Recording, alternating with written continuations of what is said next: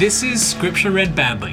A podcast where two grown up pastors' kids discuss the stories of the Bible in chronological order. attempting to avoid heresy and generally having a good time. I'm Jeremy. And I'm Ryan. Sit back and rejoice.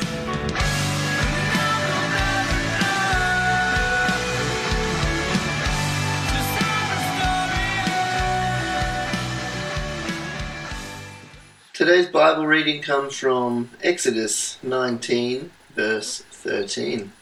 No hand shall touch him, but he shall be stoned or shot. Whether beast or man, he shall not live. When the trumpet sounds a long blast, they shall come up to the mountain. This is God's um, first introduction to the world of ghetto rap, a la Kanye West. And it came with its own dance. Like, Mm. No hand shall touch him, that's a dance move. But Mm. he shall be stoned or shot, that's a dance move. Yeah, Whether totally. beast or man, he shall not live. It's like the I can feel it finger. When Yep. the trumpet sounds a loud blast and everyone plays a trumpet and there's a Yep. trumpet in the song, and then they shall come up to the mountain. That's another dance move. This is Scripture Read Badly. I'm Jeremy. My name's Ryan, and today we're looking at Exodus chapter 19, and that is Israel at Mount Sinai, if you're following along at home. And even if you're not, that's the chapter we're doing. So, uh, before we get really stuck into it, why don't we tell the uh, tell each other and tell the listening audience how we prepared for this episode today? Jeremy, you sound kind of uh, gravelly and G'day, sport. rugged. Why? Why Ooh, exactly is rugged. that? I don't look rugged because I'm wearing um, a scarf inside my own house, but Because you're wearing a donut. Or Because some I'm wearing a donut. object. mm, rugged. Uh, so yesterday I had a kids camp, and today I have a kids camp. So we have to record this at six o'clock in the morning, so it's very dark outside. but I prepared by uh, last night. I play a game in a bar every week with a huge bunch of people, and so last night I did that. But as I was there, this missions prayer team from Finland were there too, and I was like messaging them like, "Hey, here's some prayer requests I have," and they couldn't meet up tomorrow because I've got this kids camp. Mm. And then eh, the the guy messaging me messages me like, "Oh, where are you?" And I was like, "Oh, they're gonna try and meet up with me in the city. I'm playing games with my friends. I'm just gonna tell him the prayer requests and not tell him where I am." and then he like this guy walks up to my table and he's just like, "Jeremy," and I look up to him and he's like, "Uh, hello," and, and it was this Finnish prayer team that had randomly stumbled into this bar to eat dinner. Wow. And it was so good. Like they were so encouraged that they found me almost miraculously, Yeah. and they just wanted to know about the area because their church is thinking of um, doing missions in the Baltics, Mhm. and it was just so fun. I really liked it, but I also was very annoyed that I wasn't playing my game because every Wednesday we have to resupply, and so I didn't get to resupply this week, but I got to resupply in encouragement. See what I did Mm. there? Is it, is it went to D and D? Is that the game? Oh no, it's called Ingress. It's the precursor to Pokemon Go. Oh It's a lot. Okay. It's a lot nerdier than Pokemon Go in a lot of ways, but I've made a lot of friends through it, and it's really fun. But then, yeah, so I went to sleep for a few hours, and then I'm now awake with my heater in front of me, and it's so good. hmm You What'd you do? asleep for precious few hours. I uh, went with my fiance, and by the time this comes out, praise the Lord, she will be my wife. Yeah, to go get her a new phone because both of our phones for all of last year hers was pretty good but mine was just rubbish absolute rubbish and then uh, when i was sent home from the states around christmas time my family said you know what? We're going to make sure your phone doesn't ever play up again so that you'll never get uh, stopped at the border before you get stopped at the married. border. Exactly. Because you know that might happen again. Um, so they made sure that i had a, a phone that i was able to buy and so it's been perfect. I love it. But then fiona's phone was uh, not doing too great because it was an iphone 5 and the, most of the iphone 5s after a couple of years have really bad battery issues where they don't Yeah. last more than about four seconds unplugged and sometimes even when they're plugged in they just die so Oh, That was pretty funny. We took it in um, to get it replaced. So we actually bought her a new phone, and she's stoked out of her mind, which is awesome, especially in the time leading up to the wedding. Uh, as uh, at time of recording, that's when this was. We, yeah, to have a phone that was constantly playing up when we're trying to organize details and we're not living in the same place, so we have to communicate. Yeah. It's been uh, unnecessary stress, but A nightmare, some would say. Some may use that word. Yes. No, but that was uh that was what we did. It took a long time, but it ended up working well. And then I just had a fantastically delicious burrito from everybody's favorite Mexican with a mission, Zambrero. KFC? Zambrero. Close. Uh, but I, I actually took the uh, the advice from a few weeks ago into account when uh, when it said you shall make bread without leaven, and I thought, Ooh. well, tortillas, Taco Tuesday, even though we recorded this on a Thursday, why not? Um, Oh, I see what you're doing. Taco Thursday. Taco Maybe that's something to see. Thursday.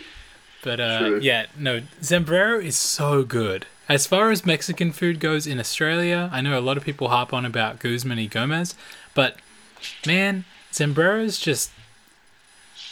It's just nice. It's like Australian Mexican at its finest, as opposed to Ooh. wanting to be authentic Mexican, which isn't to someone with my taste buds as appealing. So, yeah, it's good. Fee and I always go to Zambrero. It's kind of our one of our staple meals, which is a good thing, I choose to believe. Yeah, definitely. It's healthy. Yeah, so that's mostly how I prepared today. Um, and something else that I did was open up my Bible to this chapter and read a few verses in it. So I had a a very very vague understanding of what was to come. But what I do know is that chapter 19 begins the very very long slog through the law. Up until this point, it's mostly been history, albeit poetic at times. But from now, it's pretty much just law with a few historical things that happen in there.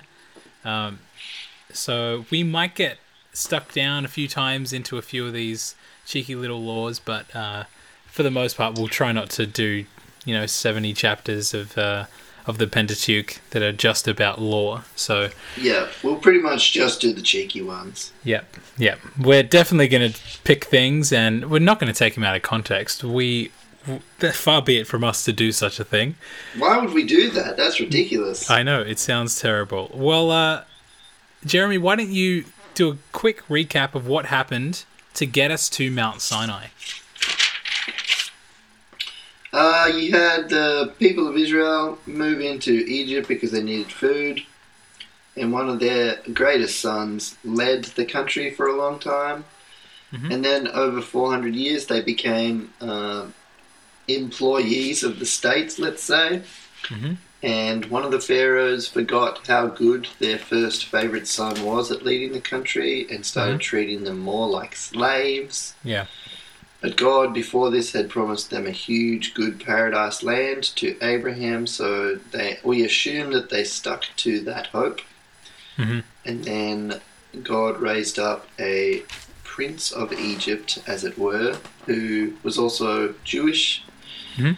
who at 80 years old came back from where he had moved to get a family, and he hosted God's miraculous liberation of a whole people group, hmm and then send them into the wilderness to teach Yeah. them a bunch of stuff Yep. and to feed them miraculously.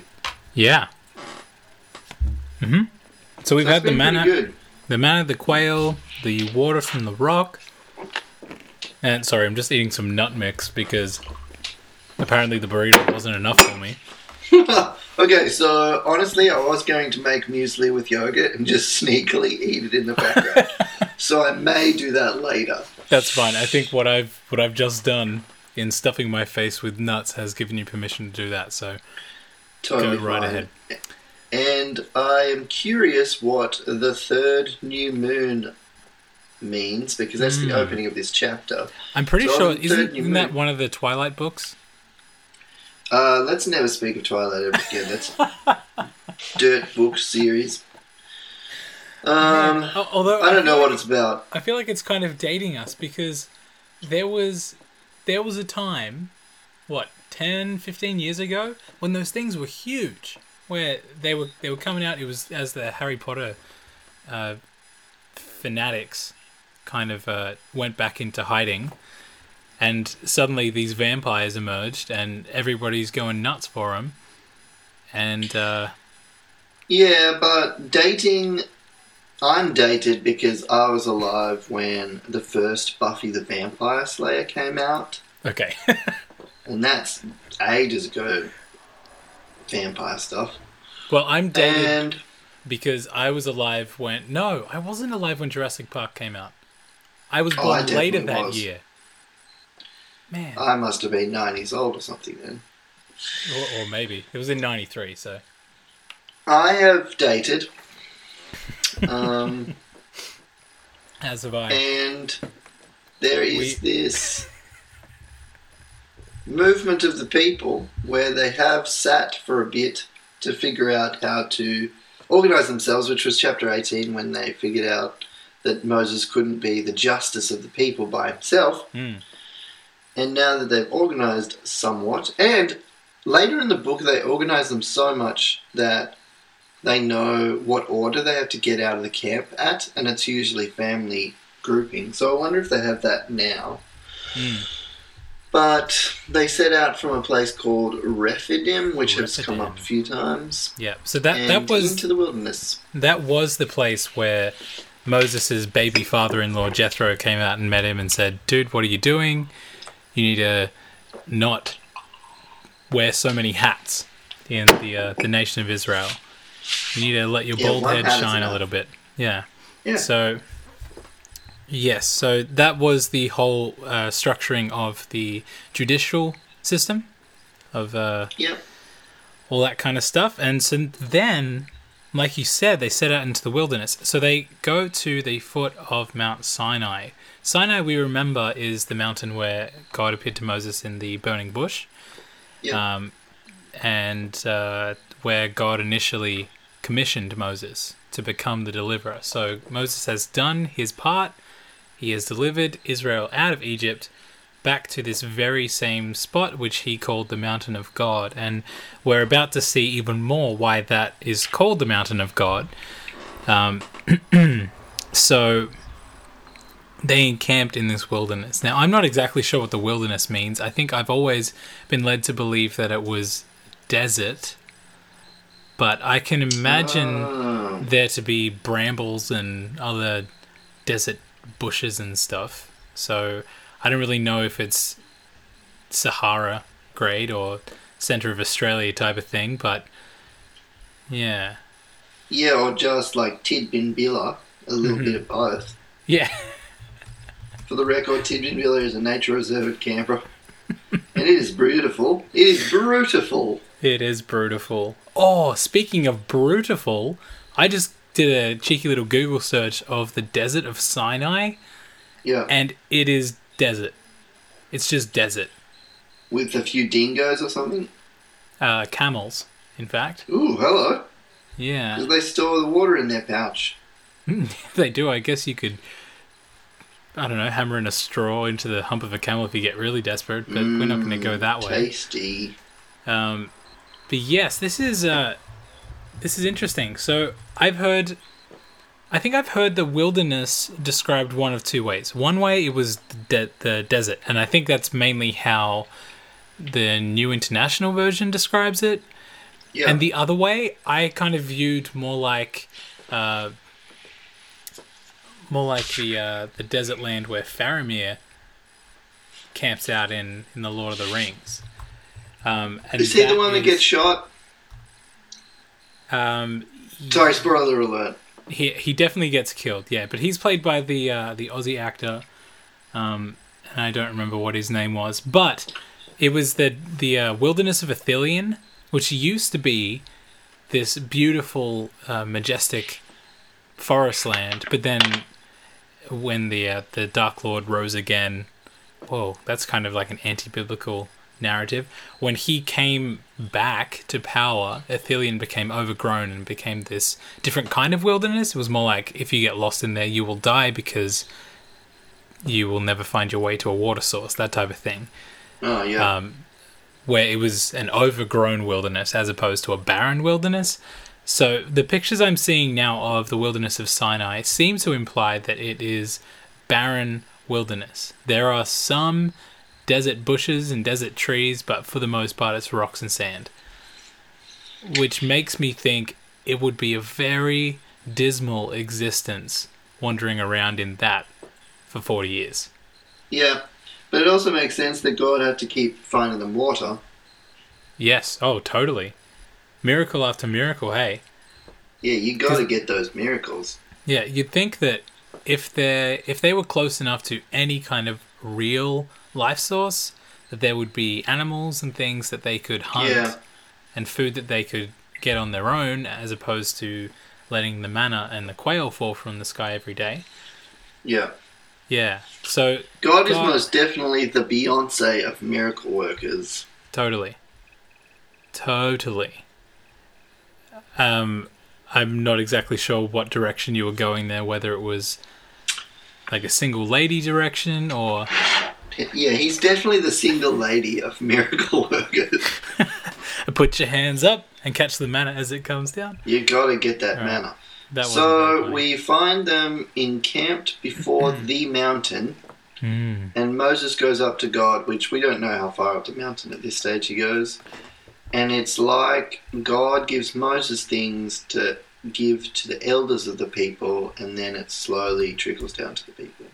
hmm And it's one of those times where God's very serious about how holy the space is.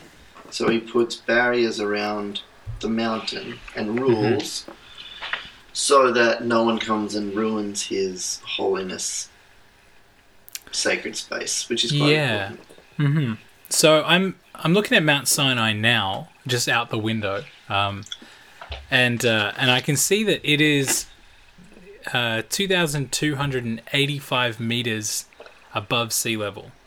So that's over two kilometers. Is that two times Kosciuszko or the same as Kosciuszko? Oh, let me see. Which, for the record, is named after a Lithuanian, which is weird. Wow, that's that's cool. It is actually. You're not going to believe this. It is It's sixty. exactly the same. No, no, no. 57 meters taller than Kosciuszko Whoa! Only with no 57. snow. with no snow. So basically, Mount Sinai is the Middle Eastern equivalent of Mount Kosciuszko. It's, It's, it's a the natural anti comparison. Beyonce. Yes, exactly. Whatever that means. Um, so we, uh, I guess we can assume that Moses went at least halfway up that. It says that the prominence is 332 meters. So maybe it's that the elevation above sea level is 2,000 whatever meters, um, but from the ground up, it's only 332. Oh, that's Um, easy to walk. That's like a Lithuanian mountain. Yes. That's just Yes. less than Mount Taylor, which was out the back of my parents' house. All right, that makes sense. Okay, so uh, to pretty much uh, go back on what I said earlier, the elevation is higher at Mount Sinai, but I'm pretty sure the uh, so Mount Kosciuszko, the land around it is at zero meters above sea level, so it is Oh, yeah. over two kilometers prominent high from the uh, Oh, okay, from yeah. the ground. So Kosciuszko will feel a lot higher than Sinai would, except I mean you're dealing with similar elevations there. Mount Kosciuszko looks way higher. Okay, Okay. so that that puts it a bit in uh, in more perspective. So it's not like Moses is hiking for hours on end to get to the top of this thing. He's walking 332 meters up the side of this mountain. Yeah. Um, and so when it says Moses went up to God, it is definitely not a stretch to assume that he would take some kind of trail that got him right near the summit. Because it, it doesn't really look that that hard to climb, although it looks Nope. very gnarly and barren. So yeah, and I suppose that makes sense that God put bar- well, yeah, barriers, let's call them, around the bottom of the mountain if it's not that big. Because if it was two kilometers high, he probably wouldn't have to do that so much. True. Yep. Yep. Yeah. So that's that's actually really interesting. I I always thought that it was a lot higher than this. Yep. Um, and I mean, the listeners at home and you even just heard me say, "Wow, I didn't realize that it was only 322 meters off the ground." So it's a it's a bit of a, uh, a reworking of my my mentality approaching Mount Sinai. I think. Um, so now I'm I'm seeing it a lot more like uh, ascending a big hill. Yeah, but As opposed and that to also makes sense when they disobey later and God's like, go down the hill, they're mucking up. I always thought, oh, that's going to take him a couple of days to get back. Yeah. But this is like, he could have almost stopped them. hmm That's cool. Yeah. Google, what a great invention. Yeah, so even the Mount of Olives, it says the elevation is 826 meters above sea level, but Jerusalem was a lot closer to the sea. So uh, Google doesn't tell me exactly what the prominence is of Mount of Olives, but it would be fairly safe to assume that there wasn't too much difference in scaling Mount Sinai to scaling Mount the Mount of Olives. So when Jesus would go up the mountain to pray, it's a similar type of thing that Moses is doing here. It's not like he's going for days on end to get to the top. It's more like walking for an hour, Yeah. um, an hour to to reach a point of solitude.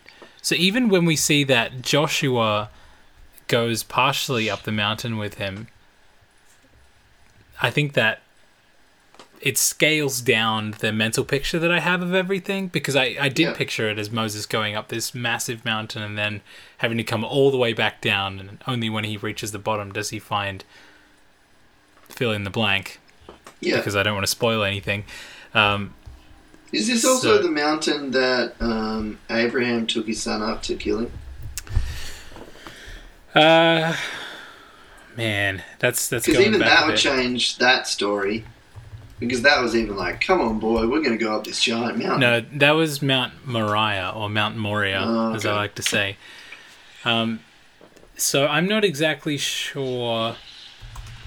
Uh, let me see. Mount Moria is 768 meters above sea level, so it's it's right near Jerusalem. So it's a similar height to the Mount of Olives. Um, a little bit higher off the. It'll it'll look higher off the ground than Mount Sinai probably, but it would not be too much more of a journey.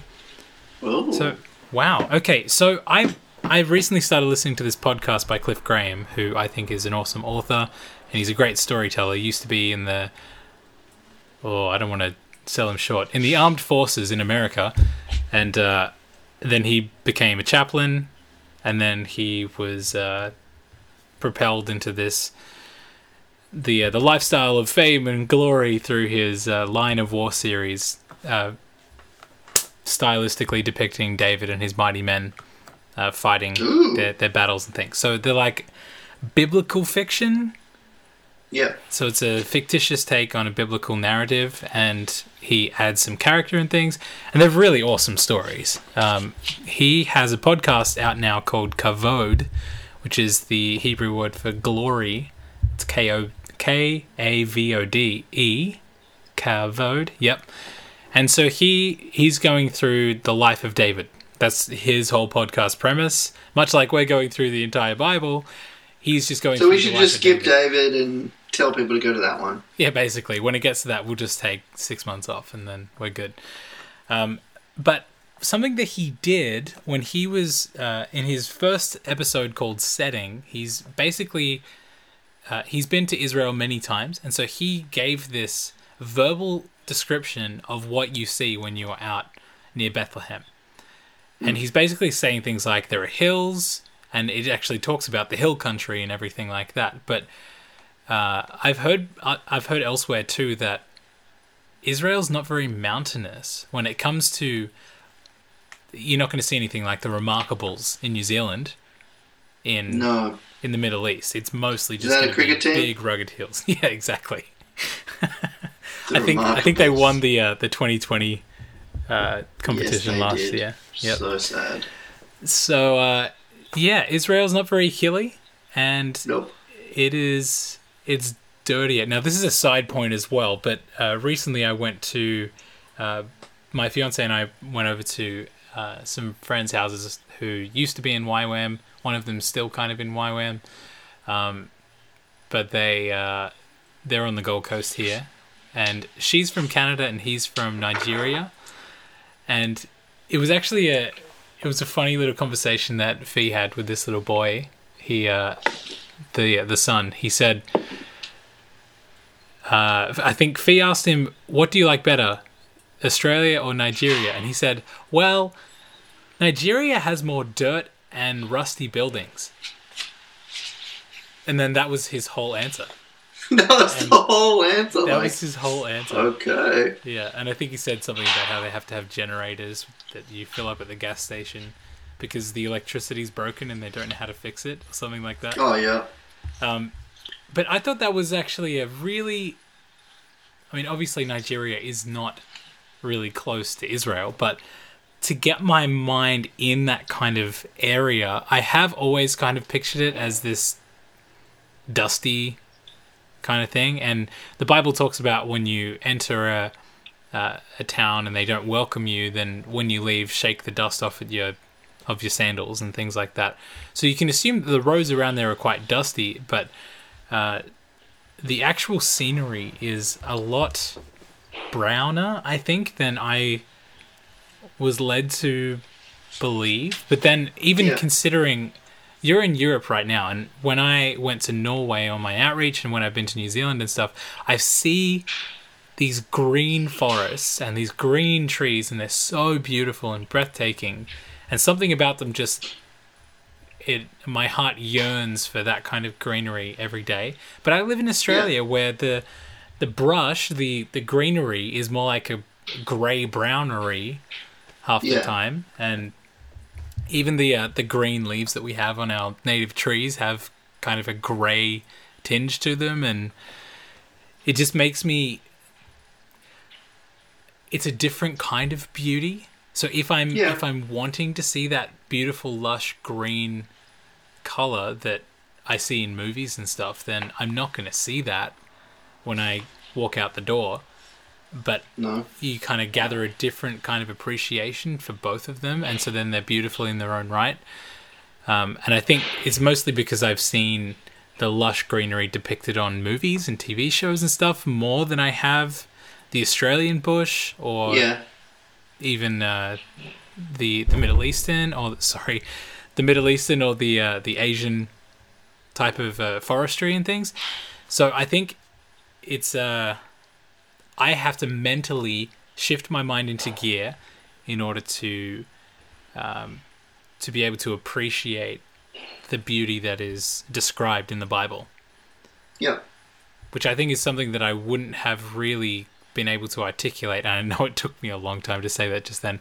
Wouldn't have been able to articulate that a few years ago before I had gone overseas and then come back kind of disappointed in my own country Yep. and had to rediscover my love for the Australian bush and Australian wildlife and things. So I don't know where I was going with that, but I'm just I'm getting my mind in the headspace to appreciate the beauty of the wilderness. Yeah. Um, even if it is browner and dustier than I would like. Good thing I don't have even to that- be there. that whole line of thought Mhm. that in Bible study we can look at what we actually know, Yeah. and that gives us more of a richer view of the Bible. hmm I really like. Mhm. Espe- yeah, even that stuff that you found on Google, and even these backstories of some of the feasts that we wouldn't know normally. Yeah. And sometimes it doesn't even change the meaning, but it definitely changes the atmosphere or the feeling hmm of as you're reading through it. These people aren't just characters in a book that you're reading, these are people that actually lived and felt things and interacted with God in similar ways and dissimilar ways Mhm. to us. hmm So I like it. Uh, all right, so getting back to the Bible, um, there's a in chapter four.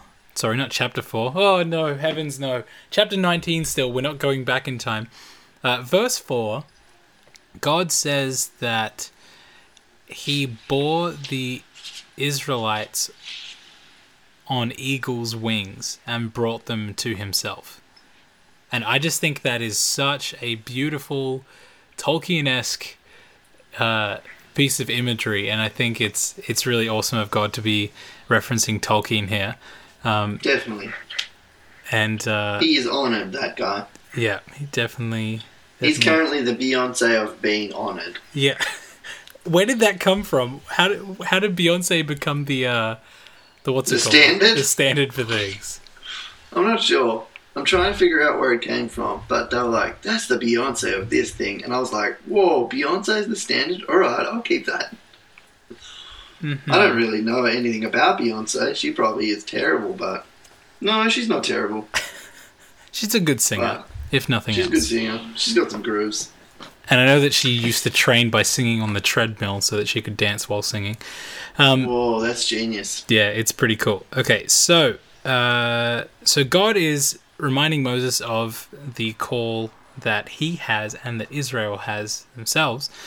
Um, Moses called the elders of the people together and sat before them. Do you think he was sitting on something or just on the ground?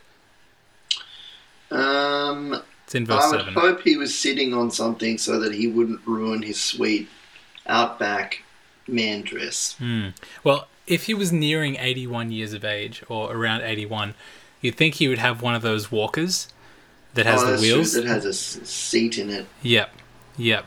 So that's what I'm picturing now. Moses kind of just bumping along with his, his wheels all over the dirt and stuff, and then he just turns around and sits on his, his walker. Just like, g'day, sports. Let's have a bit of a chat. and then all of them also have those walkers because all of the elders are probably similar age. Oh, yeah.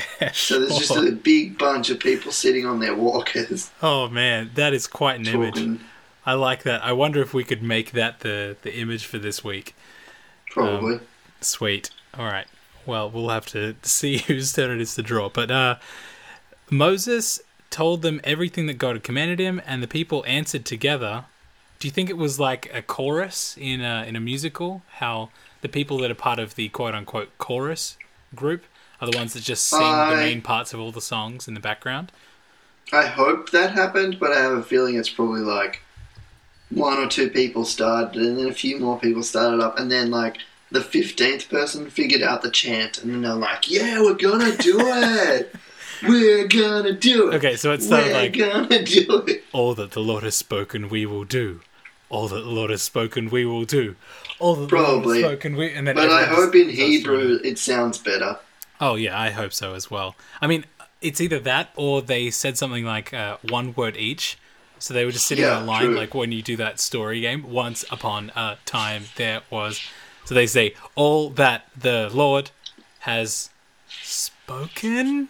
We will. Yeah, there's always that one guy not sure what's happening. oh, I mean the And guy. like, oh, Jerry! the, the guy at the end who says do could you imagine if he said not so it says all the lord has spoken we will not yeah, Dude, it was like, what? boo!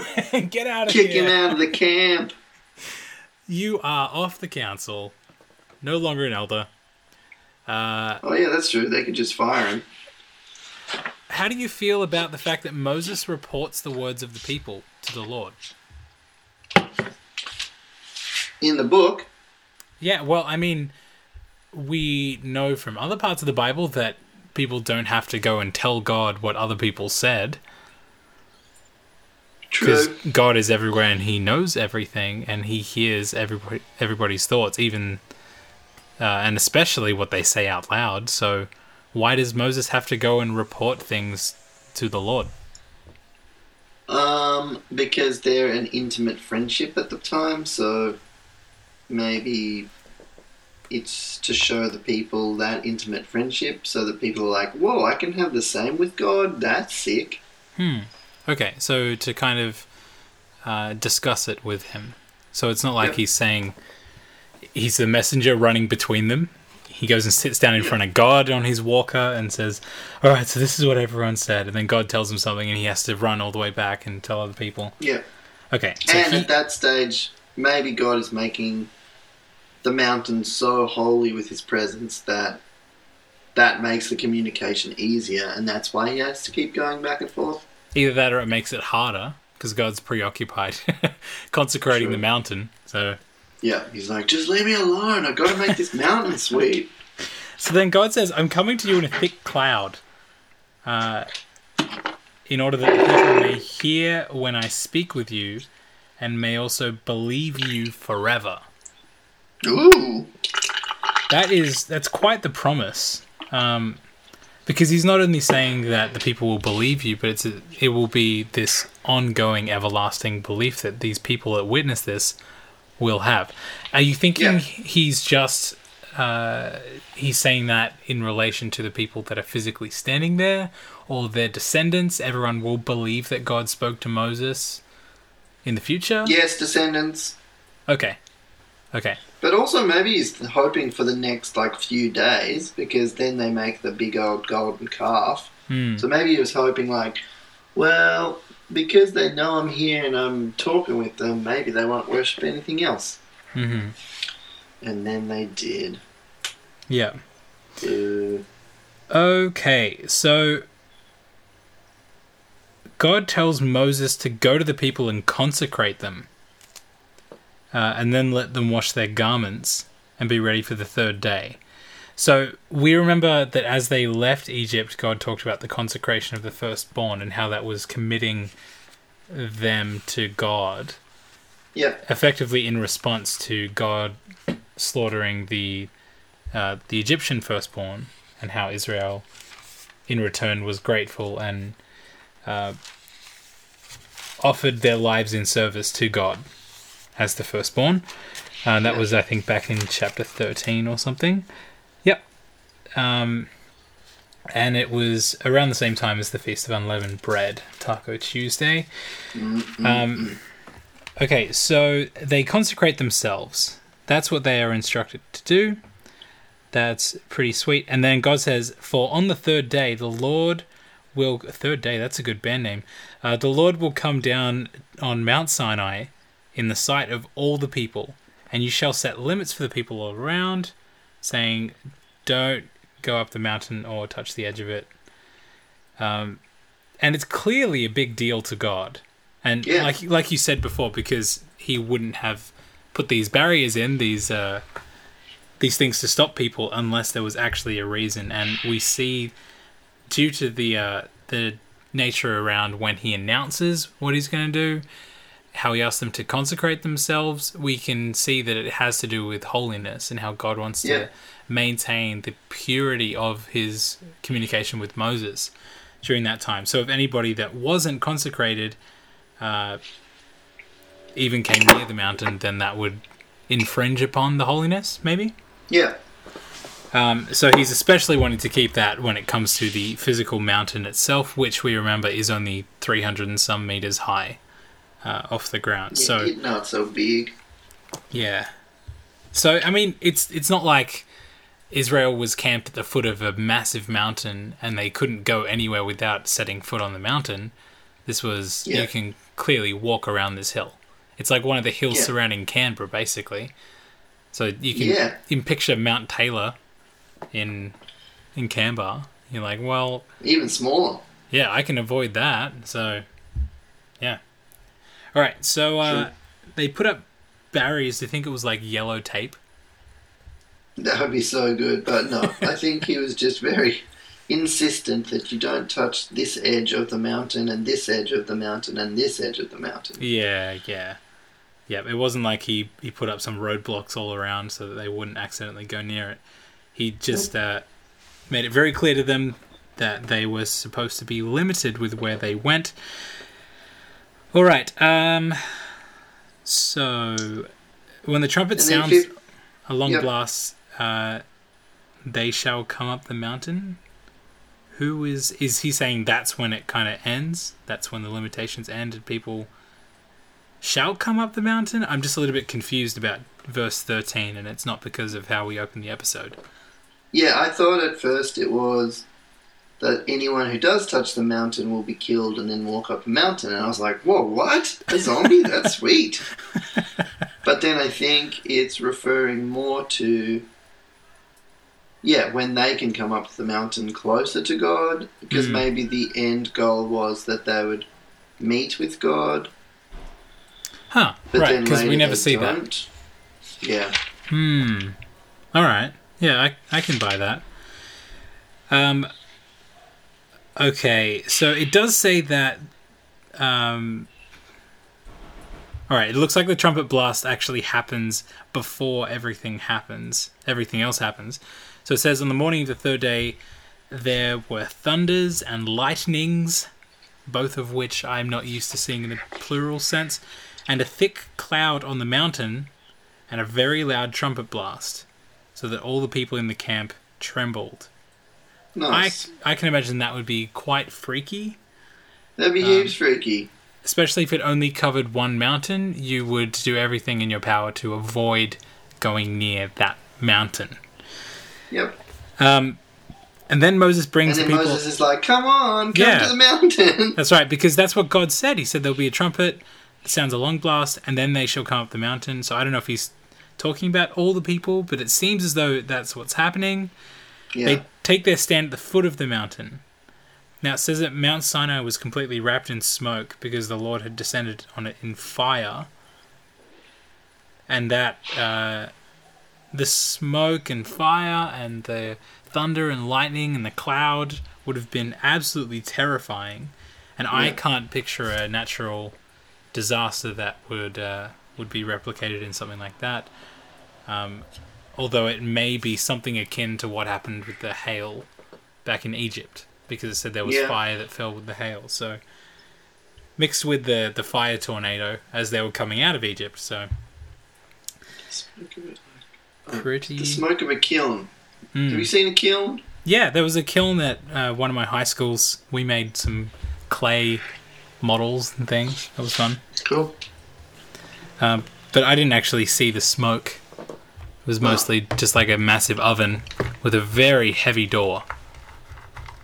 So, Oh, so it was like walk-in size? no, not really. Huh.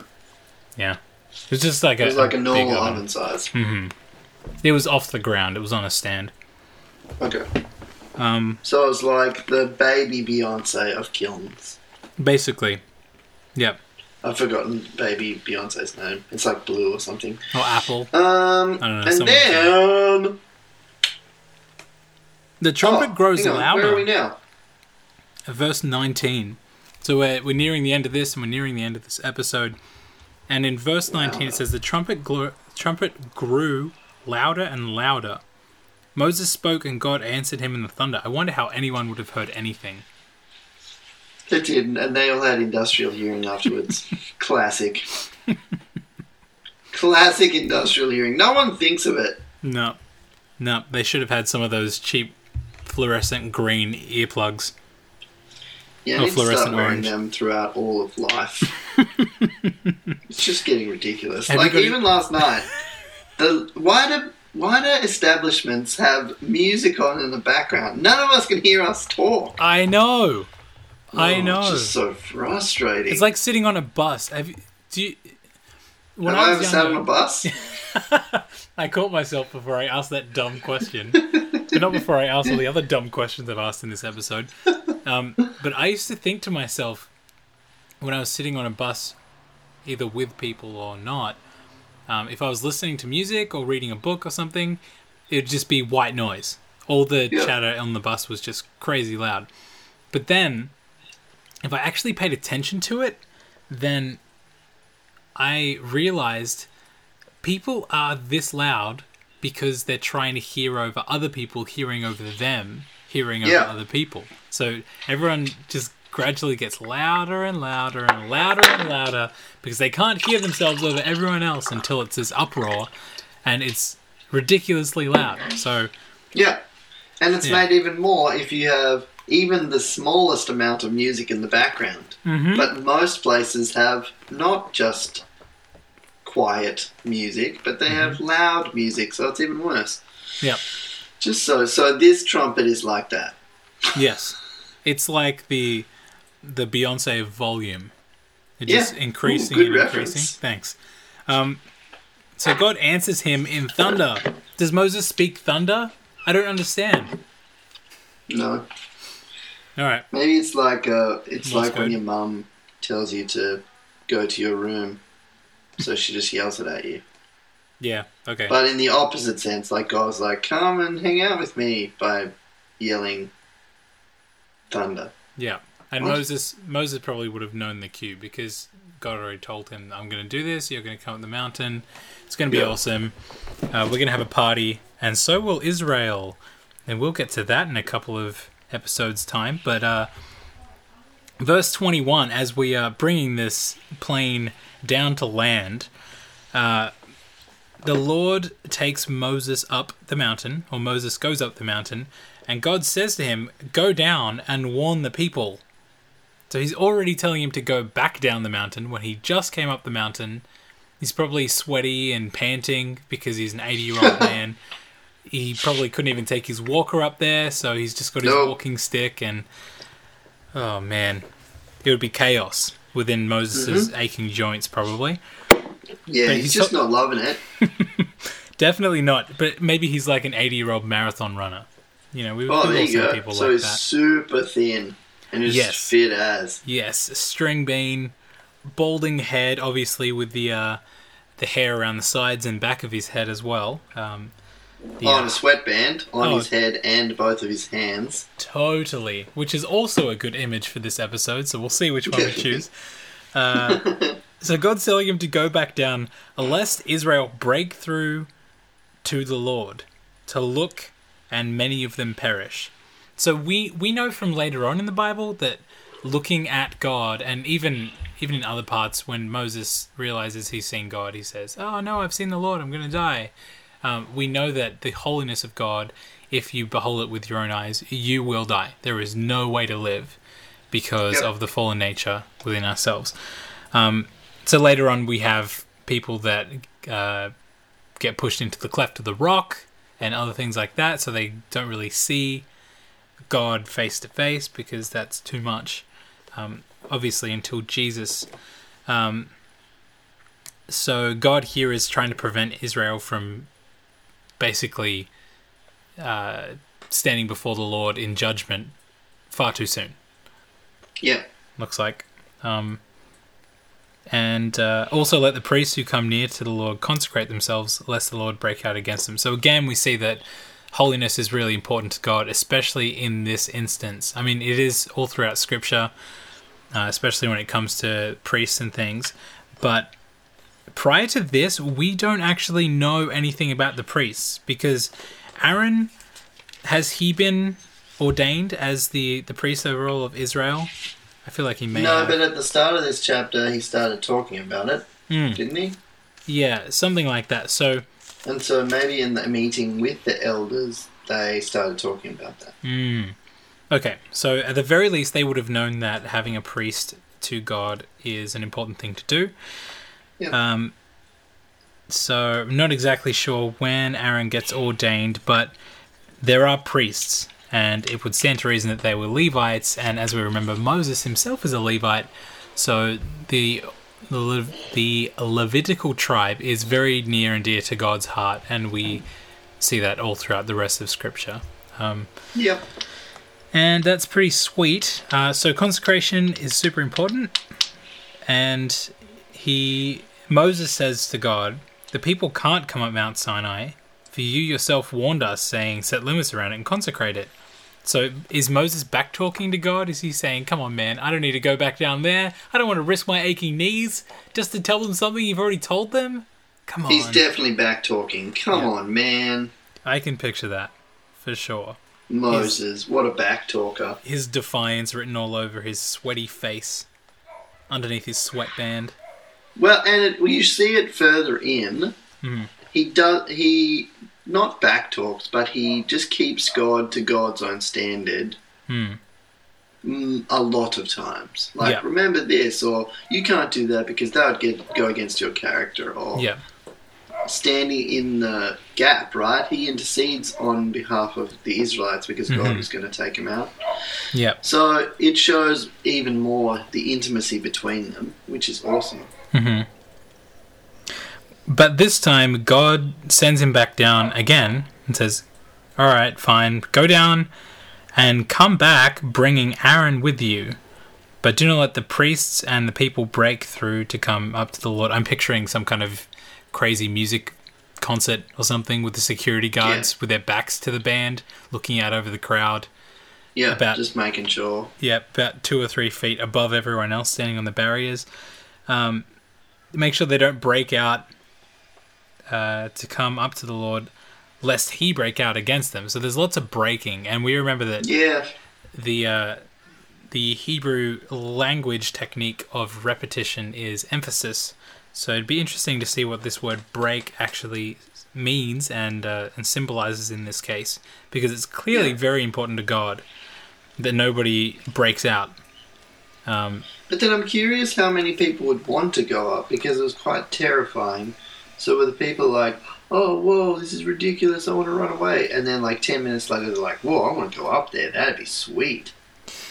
yeah, maybe it's the uh, the proud people that are seeking some kind of glory for themselves. Kind of uh, idolizing Moses and saying, Moses is the leader. I want some of that. So then Oh, they true. want to go up the mountain with him. Something like that. Um, and then Moses goes down to the people and he tells them. Yep, Now, he does. uh, we have to assume that he goes back up the mountain before the beginning of chapter 20. Otherwise, God is just speaking to himself while Moses is down the mountain, or speaking to Moses when Moses is down the mountain. But we know from the whole uh, account of the Ten Commandments that it is something that God speaks to Moses on the mountain. So there's a little bit missing from this narrative, but I can't imagine there's anything else missing whatsoever. Everything No. else is completely 100% accurate. Definitely reported on and yes. detailed. Yep. In a, It's in a like very a journal of people's way. thoughts. hmm Exactly. So that was uh, chapter 19 of Exodus. And uh, again, we uh, we saw Israel leave Rephidim, the uh, the place where they met up with old mate babyface Jethro Reuel.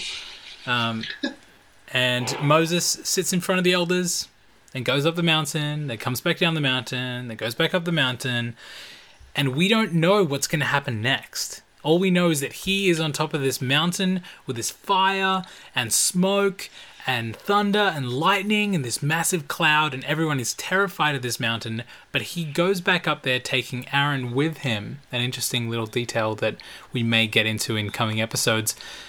Ooh. And we don't know what is going to happen. Will Moses be struck down? You'll have to tune in next time to find out on Scripture Read Badly. Yeah, you will. Yeah. And I'm Jeremy. And I'm Ryan, and next time we're going to be looking at the Ten Commandments, or Ten Commandments. Ooh, commandments if if, you you are upper class or from Adelaide. Yeah. Who consider themselves upper class. Um, Commandment. Yep. All right. Uh, so this this uh, this episode, I'm going to leave you with a little bit of advice, and it is to Ooh. make sure you drink at least a liter of water a day. I know a lot of people say drink six cups or three liters or whatever it is, but drink at least one liter. Let's be realistic. Not everyone has time to just guzzle the water uh, all day long. Do you Um, mean a liter of coffee? That's liquid. Yes, I think that's what I said, wasn't it? And when I Yeah. s when I said water, I meant whatever beverage you choose, because they clearly don't make any difference. They're interchangeable. whatsoever. Yes, they are. They're like the Beyonce of liquid. They are the Beyonce of liquid. And for the record, it's minus 16 degrees outside. Wow, Yeah. that's, So that's- imagine that in your warm houses. wow. Uh, and uh, interestingly, even though it's the heat of the day here, it's only about 26, and I have one fan on, and it's very, very low. So uh, we've been having a little bit of a cool change, and we're looking forward to some blistering heat in the next few days. So that's going to be Mm, fantastic. blistering. Yep. Can't wait to blister. Um, anyway, again, it's Ryan and Jeremy. Scripture read badly. You'll tune in next Peace. time, I'm sure. Goodbye.